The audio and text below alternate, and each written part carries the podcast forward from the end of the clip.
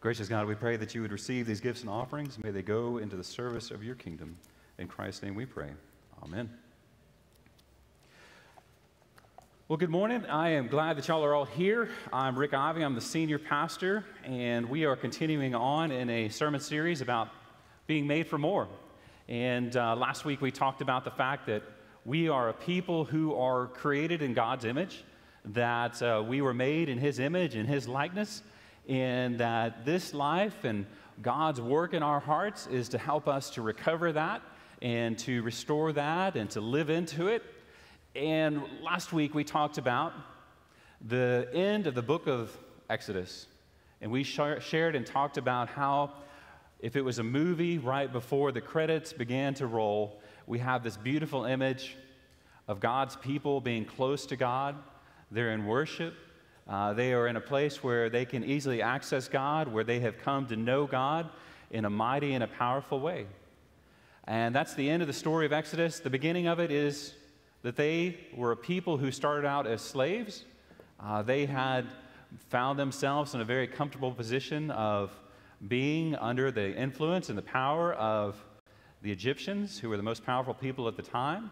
And God begins to work on their hearts. He sends them Moses, helps them to be a people who are freed. And um, when we get to the part of the scripture that we're about to cover today, it is about three months after uh, the people of Israel, the Hebrew people, have been delivered from Egypt. And they have journeyed, they've seen God do miracles, they've seen God do great things. And to the part that we get to right now, uh, God begins to talk with them in a very mighty and powerful way and begins to reveal God's self to his people and to tell them about what it's going to look like from then on. Now, why this matters so mightily and why it's so important is that um, it begins to spell out, it's the Ten Commandments, it begins to spell out for them what life with God and life with other people is going to look like. And he begins to talk with them about how are they going to journey together from that point on. Now, this past week, one of the things that I was reminded of uh, was the, the day of 9 11. And I don't know what your memories of, are of that. Uh, some of y'all were not alive during that time, but if you remember, uh, one of the most powerful things that I took away from that event was the night where the president, George Bush, uh, got onto the TV and he shared with the people about what had happened. And one of the more memorable moments was that he began to quote scripture. And he said, Even though I Go through the valley of death, I shall fear no evil, for thou art with me. Y'all remember that? He quoted the 23rd Psalm. And I've always thought that was one of the most powerful moments that I can remember because, in the midst of disaster, in the midst of our country reeling and not knowing what exactly to do, he lifted up God's word and he said, You know, even though we're going through the valley of the shadow of death, I shall fear no evil because thou art with me. And when I think about that psalm, that 23rd psalm, it always reminds me that we are a people who are journeying together, that we're traveling together. In that, in the 23rd Psalm, it says sometimes we're at places of green pastures where we're at still waters, and then there's other times where we go through valleys of the shadow of death. And the difference that I have seen in my life is who people are journeying with. How things go for them in that valley or how things go for them in the green pastures is, is very much about who are they journeying with. Now, we all know this uh, especially those of us who are parents. We all want our, our kids to hang out with the right group or to be associated with that. Uh, but as adults, we sometimes lose sight of that. We don't always pay careful attention to who it is that we spend time with or who we are journeying with. Sometimes we just outright neglect those friendships and that fellowship that we, we need in our lives. And sometimes it's not even uh, very easy for us to do so. So I want to take a moment and look at the scripture that we have in front of us. Exodus 20. If you have your Bibles, I invite you to follow along. And we're going to read a little bit about halfway into it and then stop and talk about something and then uh, finish it out. So it says, Then the God, then God spoke all these words I am the Lord your God who brought you out of Egypt, out of the house of slavery. You must have no other gods before me. Do not make an idol for yourself, no form whatsoever of anything in the sky, above, or on the earth, below, or in the waters under the earth. Do not bow down to them or worship them, because I, the Lord your God, am a passionate God. And let's just stop there for a moment. He says, I am a passionate God. If you've got a different translation, it might be that God says, I'm a jealous God. Some of y'all got that translation probably. And um, if you really want to upset people these days, you mention the fact that God is a jealous God. I have no idea why that is such a controversial doctrine of God or truth of God, uh, but maybe it's just a matter of confusion. Because usually when people hear jealous God, they think, oh, well, God's, God's just kind of like a small child. He's petty, right? Uh, but that's not the case.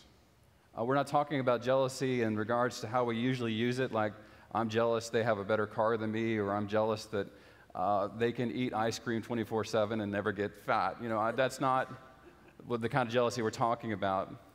The closest analogy that I can give you is that he's talking about a kind of jealousy that is best reflected when it comes to our deepest relationships, uh, like in marriage.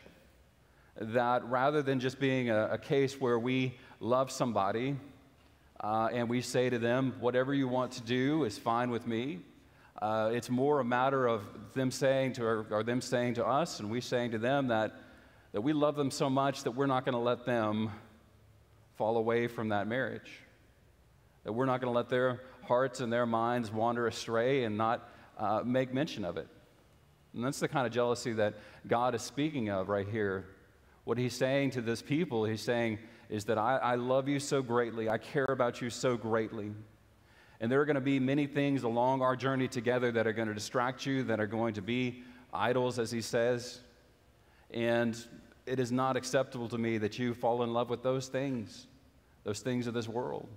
He says, I, I, love you so dearly, I care about you so much that I am not going to let your heart wander and go astray and fall into temptation. I, I love you and care for you so much that I'm not going to let your heart wander and go and worship other gods. You matter so much to me. You are so precious to me that I am passionate for you. I love you. I am willing to be jealous of your heart. It matters that much to me. Now, that's completely different than what most people think of when we talk about God. Most of the time, when people talk about God, they think of a God that's just kind of out there, thinking of them in very kind ways. And the only time that y'all need to interact is when you need something, right? And C.S. Lewis nailed it when he said, Most of us don't want, most of us don't want a real father in heaven. Most of us long for and hope for God to be more like a grandparent do you hear what he's saying? He's saying most of us, I'm not throwing grandparents under the bus, don't worry, all right. Most of us don't want God to be like a parent that's there 24 7, leading and guiding our lives, directing us, telling us where we're falling short, saying to us, if you don't quit that, you're going to have problems right? Most of us don't want that kind of relationship with God. Most of us, like C.S. Lewis pointed out, he said we'd really like for God to be more like a grandparent and not to throw them under the bus, but the stereotypical grandparent, what will give the kid whatever they want because they desire so much to be liked, right? I know that's not the case for y'all. Y'all are excellent grandparents if that's the case for you. But you know what I'm saying, that they're saying that, for example, if the parent has a rule of no ice cream for dinner, the grandparent says, Well, we're in my house. You eat whatever you want. And you go spend a weekend with grandma and grandparents, and they give their kids whatever they want. I don't know for y'all parents, but it usually took us about a week to get the kids back into normal way of doing things, like, please stop taking sugar to bed. You know, those kinds of things. And that when we think about God, when we talk about God, that most of us, you know, really kind of think about God as a really great grandparent that cares for us and, and gives us whatever we want. And when we get to the Ten Commandments, we hear God saying, No, I, I want to live close to you. I, I want to be in your life each and every moment. I, I, want you to know me in powerful and mighty ways. And in order for that to happen, then, then here are some things that I desire for you. And so that sets up the Ten Commandments in a way that is far different than how we usually we hear it, right? I mean, do you usually think about the commandments as this is a way that I can grow closer to God, or do you hear them as this is a way that I'm going to get frustrated and angry and disappointed about my life? Because that's exactly what God does in this, this powerful moment in Exodus. He comes to the people of Israel and he says, The way you are is going to keep you a slave forever. Did you hear that? The, the, way you are is going to keep you a slave forever. But, but if you will just listen, if you will come closer to me, if you'll begin to live in my household of faith, then, then you'll be free. You'll be free to live the life that I want for you, free to worship in a way that is powerful and great, and free to love me with your whole heart and to love your neighbors as yourself. So when God says, I'm jealous for you, that it's because He desires so much for us. He loves us so dearly. He says, I'm passionate for you. And when you wander and go astray, there's going to be consequences. It's going to provoke my jealousy. So let's look at what exactly he is that he calls them to. He says in Exodus 20, Do not bow down to them or worship them, because I, the Lord your God, am passionate. I punish children for their parents' sins, even to the third and fourth generation of those that hate me. But I am loyal and gracious to the thousands of generations of those who love me and keep my commandments. Do not use the Lord your God's name as if it were no significance. The Lord won't forgive anyone who uses his name that way. Remember the Sabbath day and treat it as holy. Six days you may work and do all your tasks, but the seventh day is a Sabbath to the Lord your God. Do not do any work on it. Not you, your sons, your daughters, your male or female servants, your animals, or your immigrant who is living with you. Because the Lord made the heavens and the earth and the sea and everything that is in them in the six days, but rested on the seventh day. That is why the Lord blessed the Sabbath day and made it holy. Honor your father and your mother so that your life will be long and fertile in the land that the Lord has given you. Do not kill. Do not commit adultery. Just to pause real quickly there, um, I've had the privilege of leading uh, Cub Scouts and Boy Scouts through a program called God and Me. And one of the assignments that I always give them is to take the Ten Commandments and translate them into your own words. And when the, you can imagine the conversation that some Cub Scout had to have with his folks about how do you translate don't commit adultery. And I love the, the, the, phrase I got back from one of the kids. They says, Mommy and Daddy cannot have boyfriends or girlfriends. I said, You nailed it. That was excellent. And he goes on uh, Do not steal. Do not testify falsely against your neighbor. Do not desire to try and to take your neighbor's house. Do not desire to try and to take your neighbor's wife, male or female, servant, ox, donkey, or anything else that belongs to your neighbor. When all the people witnessed the thunder and the lightning, the sound of the horn and the mountain smoking, and people shook with fear and stood at distance, they said to Moses, You speak to us, and we'll listen. But don't let God speak to us, or we'll die. So, when you think about those commandments in, in your life, uh, like I said, most of us, we really struggle with the idea that that God wants to be that close to us, that God would get into the most intimate and close details of our life and want to see things change and be transformed. And many times people will say, well, you know, God just loves us. God just accepts us as we are. God just loves us, loves us, loves us, and doesn't really expect our lives to change or to be transformed or for, for us to have any kind of challenge from God or to be uh, anything like that. And it's true, God loves us so dearly. God cares for us so dearly. But I just want you to, to picture for just a moment you get married to somebody and you tell them that you love them and that you're going to spend the rest of your life with them, and then you suddenly find out that their way of doing things is far different than how you do things. Can you imagine that for just a moment? It usually happens around two years into a marriage. That's where they come into my office and say, We don't think this is working out. And they begin to give me the details of how things are going. They come in and they say, Can you believe? Can you believe this? My spouse believes that the toilet paper should be placed in a way that the paper goes over the roll. In my family, we go under, right? Y'all know where I'm going with this, right? My, my spouse believes that we should wrap, unwrap Christmas presents on Christmas Eve. My family, we are Christmas morning faithful people. That is when gifts should be opened, right? uh, all down the line. And what is God pointing out? He's saying, We're going to live together. We're going to be close. We're going to have a life together. And, and I need you to do these things so that you can be free. Not because they benefit me, but because they, they help you. They'll gift you, they'll be a blessing to you. One of the more amazing commandments that I've seen people struggle with, and I say, How is that even possible? is the Sabbath. I mean, how hard is it to get people to take a day off and not do ordinary work? But you'll be amazed at how many times I've talked with people and they say, I just can't do it. You know, Sunday rolls around and I've got plans, I've got budgets that I've got to keep, I've got reports that I've got to do, and, and it's just impossible. And I talked to one father and I said, just, could you just please just try it? Just give it a, give it a try. Rather than working all Sunday afternoon, just, just take Sunday off and don't do ordinary work. And he came back within a month and he said, My life has changed amazingly just by doing that. I said, See how good God is, that He invites you to Sabbath, to rest, to be at rest with God. And over and over again, you will find that to be the case. Um, and sometimes people ask the question of, well, oh, it's in the Old Testament. Does it really apply to us? And I just invite you to, to look at Jesus' words in the New Testament, Sermon on the Mount. That's canon. Don't argue with me, all right? Those are his words. They count. And what does he say? Do not think that I came to abolish the law, but I came to fulfill it. And as long as heaven and earth are around, not even a dot of the I or a crossing of the T is going to be erased because I have come to fulfill the law. And he says, even those people that come and keep my commandments and those that teach those people to obey my commandments, they are going to be blessed in the kingdom of God. And what's the significance of it? Because he's saying, I'm going to help you fulfill the law. You and I, we struggle, we hurt, we long for, we sigh, we rebel, we disobey, we do all those things. But with Jesus Christ, with the cross between us and the law, all things become possible.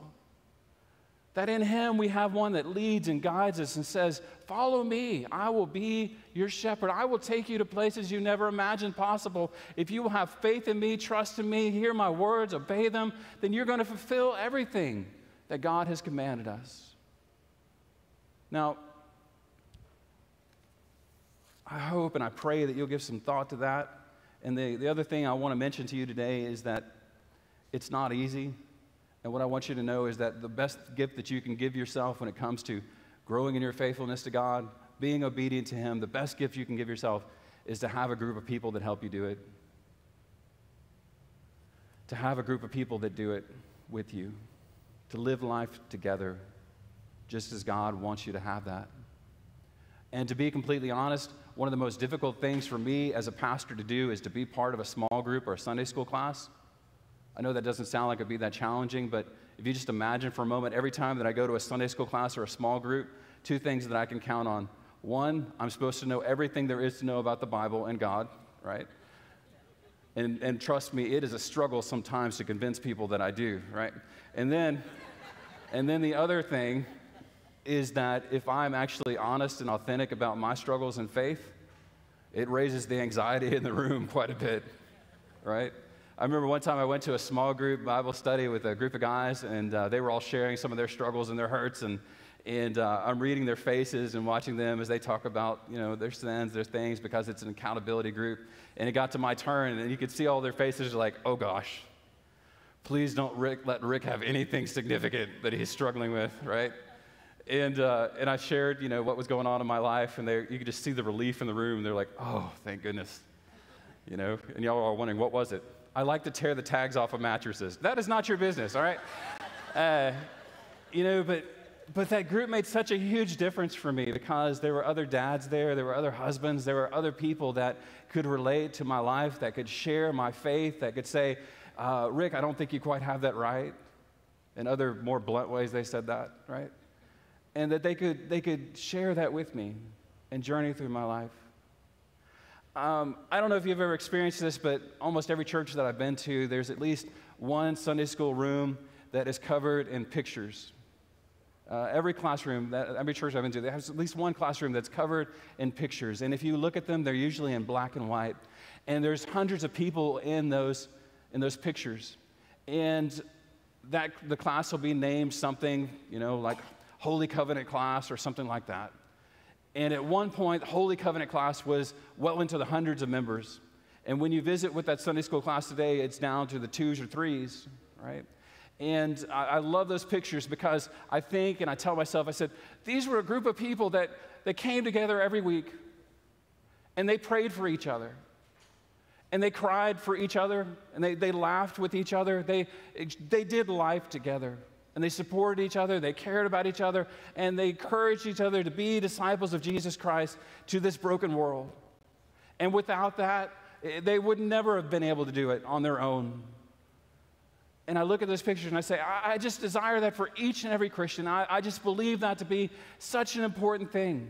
And so, just as a quick question do you have a group like that? If you don't, why don't you change that today? I mean, even if you're visiting with us today for the first time, we can help you find a group. Here, just as a quick as example, if you go to a Sunday school class right after the service, would you do me a big favor and just raise your hand? All right. And if you don't, look around you, find one of those people, say, hey, they kind of look like me. I think I could fit into a group that they go to, right?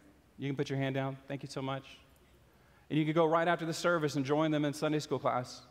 If you looked around today and you said, there's just no one like me, let me know. We'll help you start a group of other people that are more like you because you need that. And I just believe that to be the case. And um, our staff worked hard last couple of weeks to put together this booklet.